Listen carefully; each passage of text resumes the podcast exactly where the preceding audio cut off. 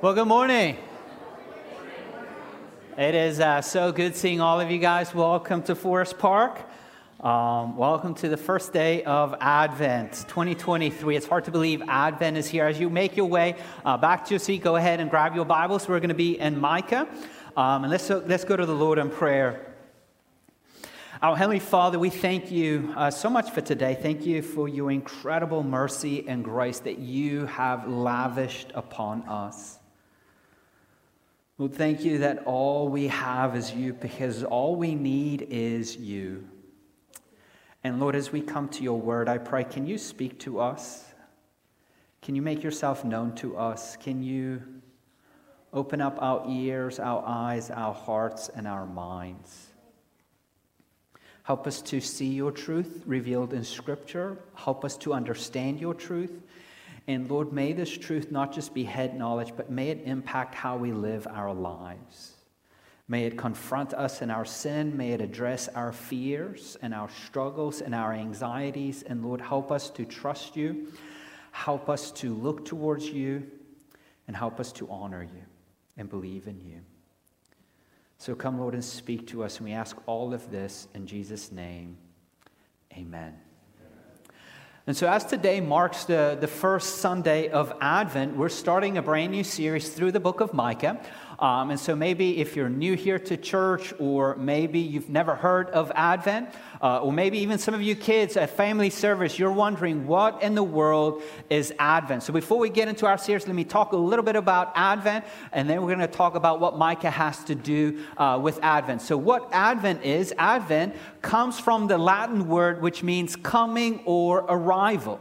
Uh, and so when we celebrate Advent, we're celebrating the first coming of Jesus in humility and we're also celebrating the anxious waiting for his second coming in glory. So, in other words, Advent, the season of Advent, marks a time for us to watch and wait. And we kind of see this. Everybody's excited for Christmas. You're watching and you're waiting. Can't wait to open up the gifts. So, we're in a season of watching and waiting. We can't wait for Jesus to come back and to make all things new. And it's also a season for us to remember and to rejoice in what Jesus has done for us when he took on flesh. Now, there are a variety of ways to celebrate Advent. Some of you do Advent calendars, uh, others of you do Advent candles. Um, as you can see here, we decide to do the Advent candles, and the reason why is what these candles symbolize. It symbolizes an ever increasing light that pierces into the darkness. And John tells us in John chapter 1, verse 4, it says, Jesus is the light of the world. In him was life, and the life was the light of men. That light shines in the darkness, and yet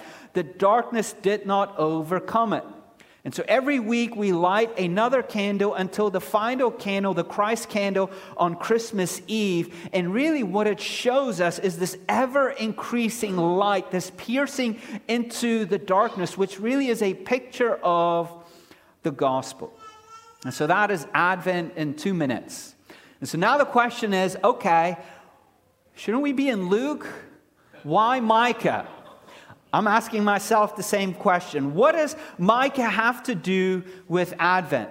Um, really, the message of Micah reminds us that when we look around in our world, um, it seems like our world is broken. It's filled with cruelty, it's filled with violence, corruption, oppression, injustice. Sin has infiltrated every part of our society, and yet, amidst all the darkness, there's hope. But our hope is not in the celebration of Christmas. Like, if you've noticed in our culture, if you notice in our, in our world, uh, it seems like this time around Christmas uh, is this time where all of us believe that all of our struggles, all of our worries is going to go away. I was going to quote a bunch of Christmas songs, but we don't have time for it. But, but the point is like, this is what our world longs for. Our world longs for this season of Christmas that's filled with hope, joy, and laughter, and perfection, and happiness, and all of the struggles and all of the worries is just gone forever. And as long as we just make it to this Christmas time. And you're wondering, like, where did our culture get that idea from? Who placed this longing inside of their heart? Of joy and hope and peace and love because in that longing, they're all realizing something is wrong. And it's really the Lord that has placed it in all of our hearts. And it's a reminder that something is wrong. And the book of Micah is going to show us that something is very wrong because there is rebellion against God. And what will make this what will make all the wrong in the world right? God promises a coming kingdom. God promises a coming king, and this king is going to appear in the most unlikeliest of ways. And he is going to rule in the, un, eh, eh, in the unmost likeliest ways, and righteousness and justice is going to prevail. That's the message of Micah. So here's our job today. Uh, my job is to cover three chapters in 20 minutes, keep it PG for all the kids. Okay? make it in a way that all of us can understand it, and then try to figure out how to draw application from it. So let's see if we can do this. Are you guys ready? All right, let, us get into uh, Micah chapter 1, verse 1. It says this The word of the Lord that came to Micah the Moreshite, what he saw regarding Samaria and Jerusalem in the days of Jotham, Ahaz, and Hezekiah, kings of Judah. And here's this message Listen, all you people, pay attention, earth and everyone in it. The Lord will be a witness against you, the Lord from his holy temple. Look, the Lord is leaving his place and coming down to trample the heights of the earth. The mountains will melt beneath him, and the valleys will split apart like a wax near a fire, like water cascading down a mountainside. All this will happen because of Jacob's rebellion and the sins of the house of Israel. What is the rebellion of Jacob? Isn't it Samaria? And what is the high place of Judah? Isn't it Jerusalem? Therefore, I will make Samaria a heap of ruins in the countryside, a, plant, a, planting area for a vineyard. I will roll her stones into the valley and expose her foundations, and all her carved images will be smashed to pieces. All her wages will be burned in the fire, and I will destroy all her idols, since she collected the wages of an immoral woman, and they will be used again for an immoral woman. All right, are you guys ready? So, invert, we're just, again, we're not going to zoom into every little detail. We're going to kind of zoom in, zoom out, zoom in, zoom out, give you the big picture. So, verse 1 uh, gives us a lot of detail about the prophet Micah. Uh, uh it tells us that Micah is a Moreshite, which means he is from a southern uh, small village of Judah, Moresh, which means he's a good old country boy. And he served during the, the reign of three kings. Okay, so all the kids, can you find the three kings in verse 1? Who's the first one? Jotham, the second one? Ahaz, and the third one? Hezekiah. Very good. Okay. So I'm not going to ask you tell me the history of all three kings, but real quick, Jotham was a good king who feared God. His son Ahaz, not so good king. He caused Israel to sin as he built up all these false idols and all these Asherah poles and all kinds of things. And it was during his reign where the Assyrians invaded Israel and also began to invade Judah. And the third king, Hezekiah, which was the son of Ahaz, he did not follow in his father's footsteps, but rather in his grandfather's footsteps and honored and feared the Lord. Now, there's no way that Micah could serve during the rule of three kings. So, more than likely, he served at the end of Jotham and in the beginning of Hezekiah, so mainly during Ahaz's time. And scholars tell us that he ruled for 30 some years. Now, as we look at verse 2, it seems like all the words of Micah seems very harsh and very abrupt. And the reason why his words seem so harsh and so abrupt because he's trying to wake all of us up.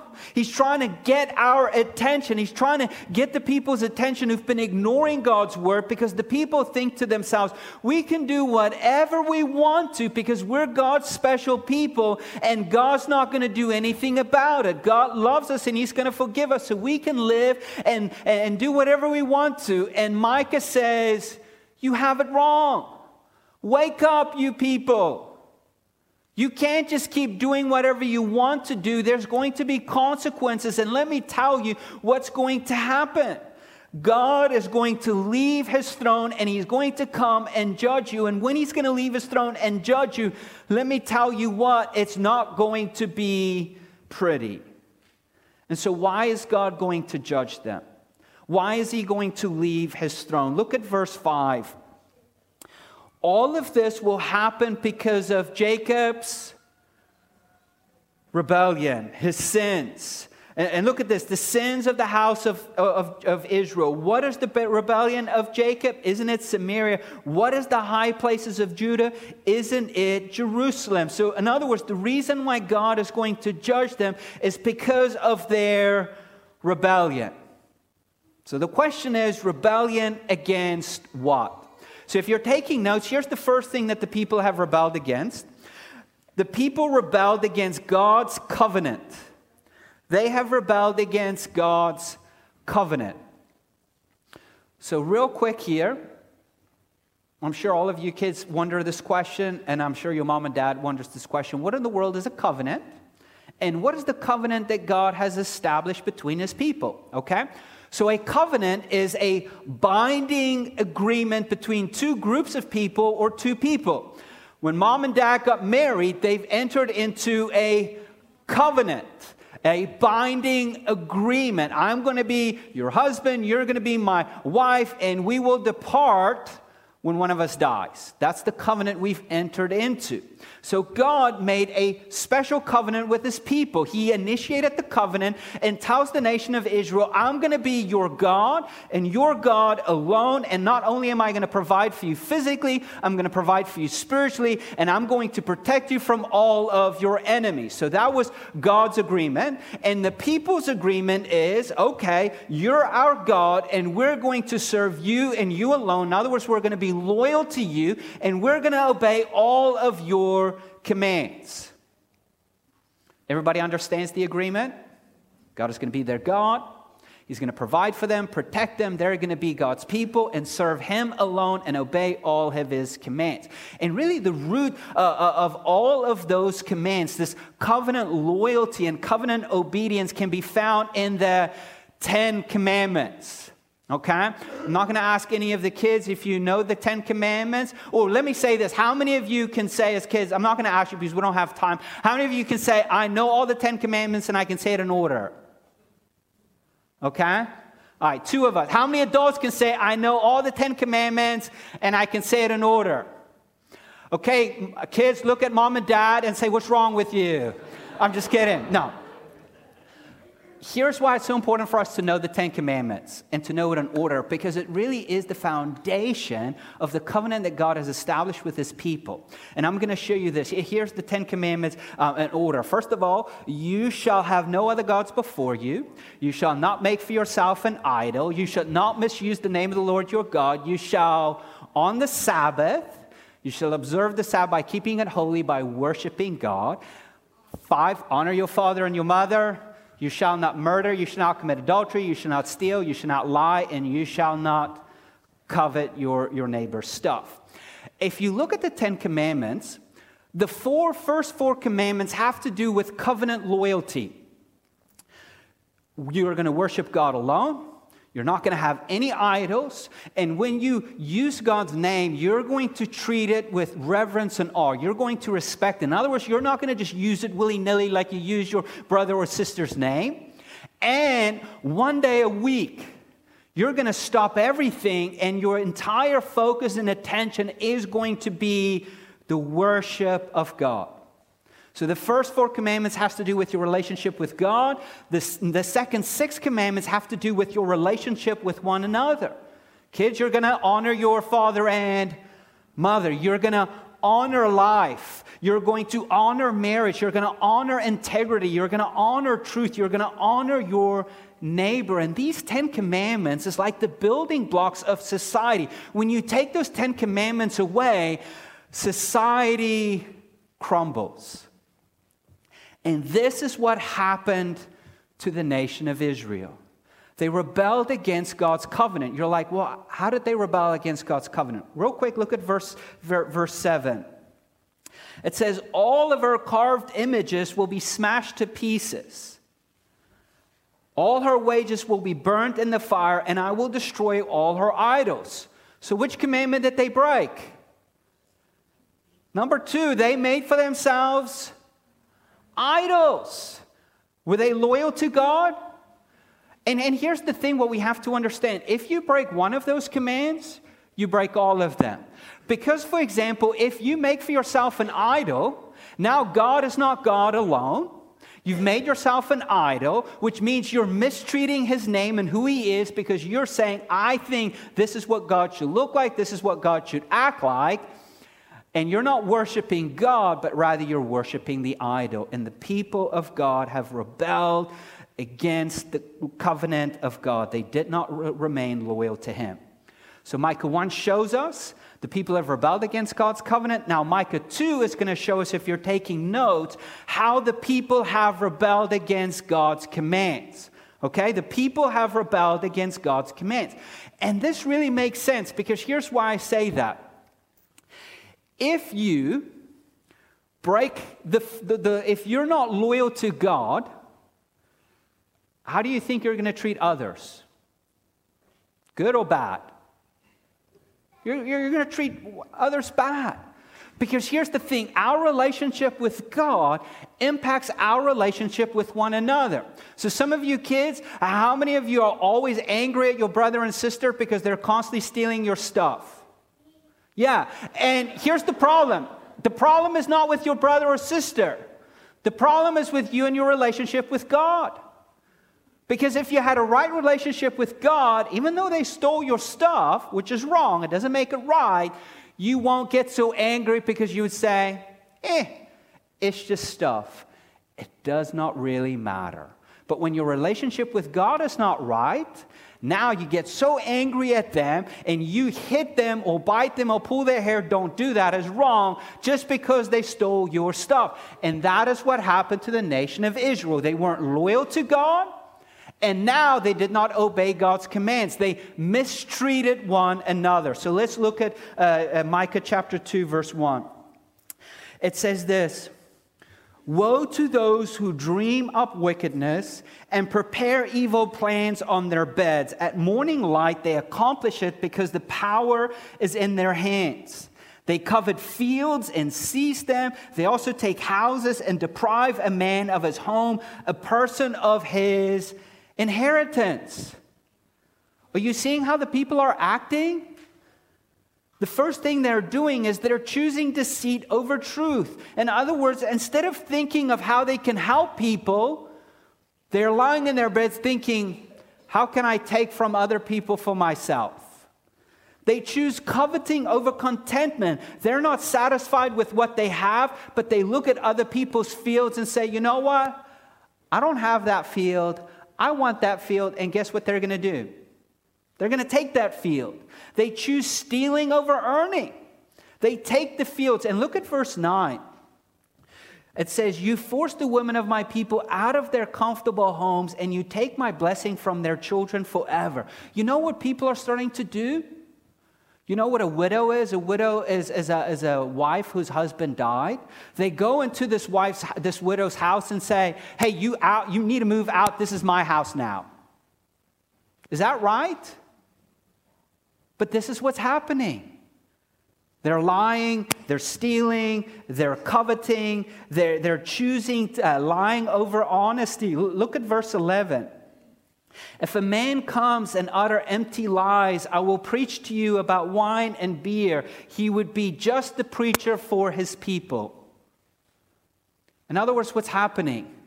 These people are lying, and you know who the people are that are lying? It's the, it's the religious leaders, it's the pastors like me. They're telling everybody, things are fine. Don't worry about it. We're God's people. Go do and do whatever you want to do, and that's fine. God will forgive us because God loves us. Look how badly they're treating one another. So, as a result of them rebelling against God's covenant, they rebel against God's commands, and in their actions, they're stealing, they're lying, they're coveting, they're creating wicked acts And all of these actions now are just becoming normal. That's just what you do. And look at the results of that. Look at verse 3 to 5. Therefore, the Lord says, that's Micah chapter 2, verse 3. I'm now planning a disaster against the nation. You cannot free your necks from it. Then you will not walk so proudly.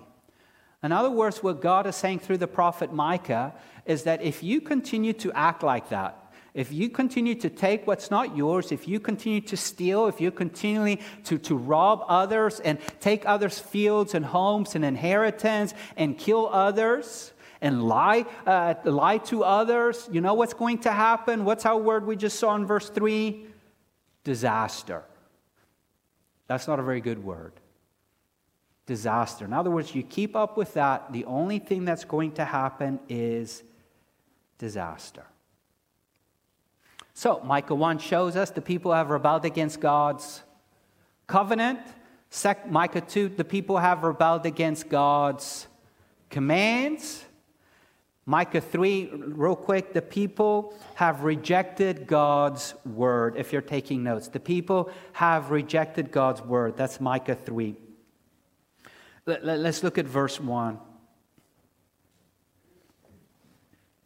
Then I sa- said, Now listen, leaders of Jacob, you rulers of the house of Israel.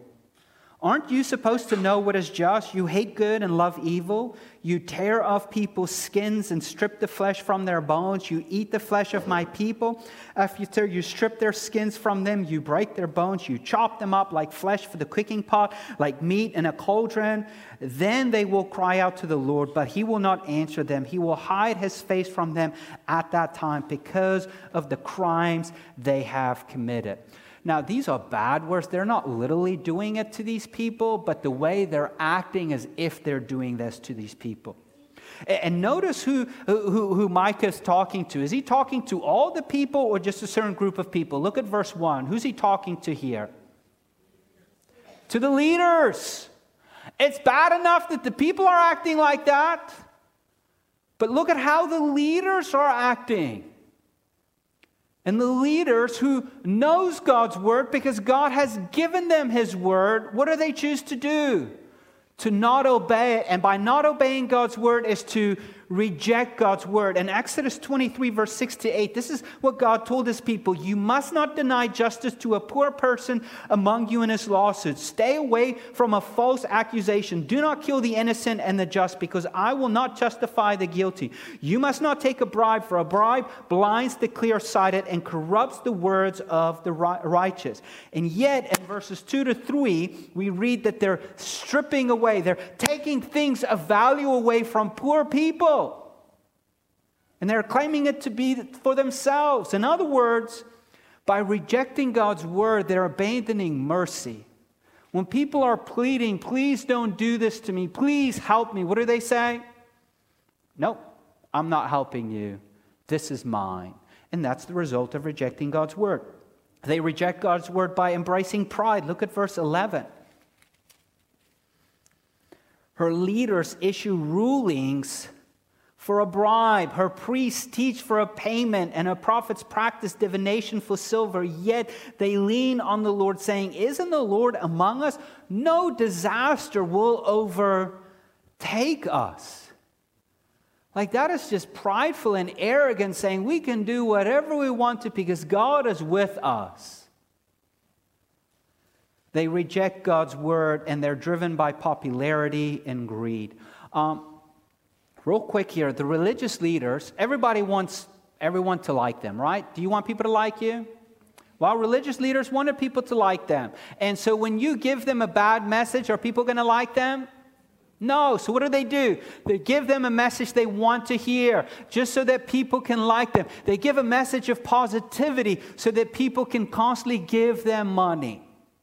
And this is what the religious leaders did. They were driven by popularity and greed, and as a result, they've rejected God's word, and they're constantly telling everybody everything is going to be fine. We're God's people. God is going to protect us, God is going to provide for us. We can continue to live however we want to. He'll always just forgive us at the very end. And Micah is saying, You are wrong. You have rejected God's word. So these people live in a society where they've rebelled against God's covenant, they've rebelled against God's commands, they've rejected God's word. They're taking what's not theirs. They're mistreating people. What's happening to society? It's falling apart. Things are dark. Imagine you had no one to protect you. Imagine the little you have is taken away from you. Imagine there's no future for you. This is the world that the people of God during Micah's time lived in, and it seems like all hope has been lost. And yet, we know the Lord is patient and faithful in love. Look at verse 8 here. We're almost done. You guys are doing such a great job. Look at verse 8. And if you do like to mark in your Bibles, I would circle verse 8 because 8 is a significant verse. It says, As for me, that's Micah, however, I am filled with power by the Spirit of the Lord, with justice and courage to proclaim to Jacob his rebellion and to Israel his sin. In other words, what Micah is saying is he is, saying, he is standing as a man of truth in a land full of lies and full of sin. As he's facing opposition, as he's facing danger, he's holding firmly to God's truth, telling the people what you are doing is wrong. So imagine you're the only person standing up for what is right, all by yourself. Nobody liking you, everybody telling you, be quiet. This is what Micah is doing. But notice how is Micah doing it? Not on his own strength. Notice who gives him strength. Where does his strength come from? Look at the second part, verse 8. With the I am filled with what? With the power of the Holy Spirit. The Spirit is what's giving him power that allows him to stand up, that allows him to proclaim God's message with justice and courage. So, where we're going with this verse, if you think about this, this verse seems very similar to that of Isaiah 61, verse 1 to 3. Maybe you just want to write down the reference. I'm going to read it and you can read it later on. But it says this The Spirit of the Lord God is on me because the Lord has anointed me to bring good news to the poor. He has sent me to heal the brokenhearted, to proclaim liberty to the captives and freedom to the prisoners, to proclaim the year of the Lord's favor and the day of our God's vengeance, to comfort all who mourn, to provide for those who mourn in Zion, and to give them a crown of beauty instead of ashes, festive oil instead of mourning, splendid clothes instead of despair, and they will be called righteous trees planted by the Lord to glorify him. And what does Micah say? I'm filled with the Spirit to proclaim the Lord's message with justice and courage. Very similar. And you know what's very interesting? In Luke chapter 4, verse 16 to 30, Jesus read the passage of Isaiah, which was very similar to the passage of Micah, and he says, Today the scripture has been fulfilled. So, in other words, Jesus fulfills both the passages of Isaiah and Micah. How? By living a life we could not live, by coming, taking on flesh, proclaiming good news, living a life we could not live, and died a death we were all supposed to die. He became the ultimate and perfect sacrifice that would deal with our sins once and for all. He would establish a new covenant. A covenant that he himself would fulfill on the cross through his blood. And in this new covenant, he would offer forgiveness and reconciliation, in other words, be made right with God to all those who come to him by faith, believing that he is the anointed one of God and he has come to heal the brokenhearted, to set the prisoner free from sin, and to make all things new. And when Micah said that in verse 8, you know what Micah did? Micah longed for someone to come and to make all the wrong in the world right, to take all the injustice and all the corruption and all the oppression, to make it right, and those who are suffering to lift them up. And that is what Micah longed for. And you know what? That fulfillment began when Jesus took on flesh at his very first advent. So let's talk about application here. Just like the nation of Israel and Judah have rebelled against God's covenant, they've rebelled against God's commands, they've rejected God's word. They were putting their hope in, in, themselves, in their nationality, in their own wisdom, and as a result, society has crumbled. And the repercussions of it was it was disastrous. If we're being honest, that's true for us today. And I'm not talking about the world out there, I'm talking about the world in here. Because when Micah was talking, he wasn't talking to people who didn't believe in God. He was talking to people who God made a covenant with. And it's so true for us today, where instead of being loyal to God's covenant, we worship idols. Now, we don't have little temples with little shrines, but we worship the many things that we're constantly chasing after. We rebel against God's commands and how we treat one another, and we reject God's word by not standing firmly on it. And then we gather on Sunday mornings and we hear messages of saying, everything is fine, always encouraging, always uplifting. You can do whatever you want to. God will forgive you at the very end. And Micah tells us, no, that is not true. Things are not fine. Things are falling apart. Things are becoming disastrous. And my hope is that as we read Micah and we read some of these harsh words, that they are being wake up calls for all of us. Wake up. Look around you. So, what do we do when we find ourselves living in a dark world where things are falling apart? If you're taking notes real quick, and it's going to be very similar to what we've learned as the people of God have re- rebelled against covenant, uh, God's covenant. We need to return to God's covenant. As the people of God have rebelled against God's commands, we need to obey God's commands. As the people of God have rejected God's word, we need to stand firm on God's word. And how can we do this? The only way we can do this if we are filled with the Holy Spirit, the strength that comes through us through the Holy Spirit that's freely given to those who have trusted Christ as their Lord and Savior. In other words, we need to be reminded of the covenant that we've entered into with our Lord and Savior Jesus Christ. It is by His blood that we have been purchased, that we have been made new, that we can have a relationship with God. So let's not forget the blood that has been shed for us, that if we've been bought with, let us remain loyal to King Jesus. Let us obey his commands. In other words, notice this God first established a covenant, then he's given us the commands, not vice versa. So, in other words, our salvation, it does not come from our obedience, but rather the blood, the covenant that God has established through his son Jesus. But as a result of that covenant, what do we do? We obey God's commands. And as we live in a world where everybody is abandoning God's word, we need to remain firm and stand on God's word.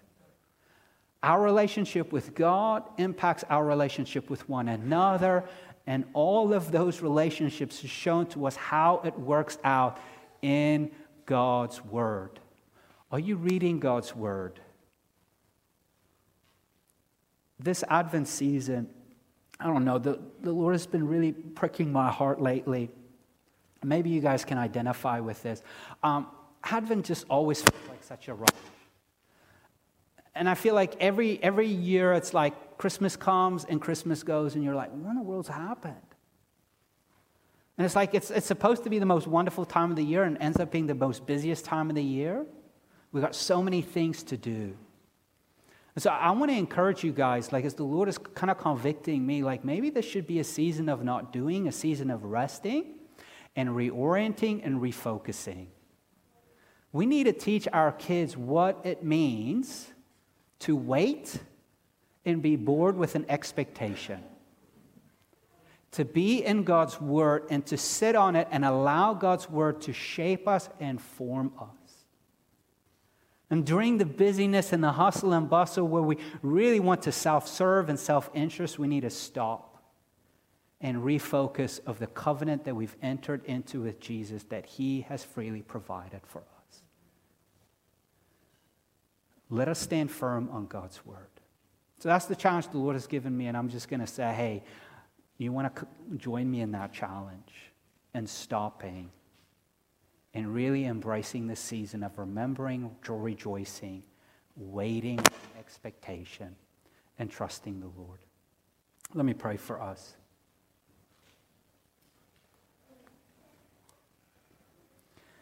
Our Heavenly Father, we thank you for your word.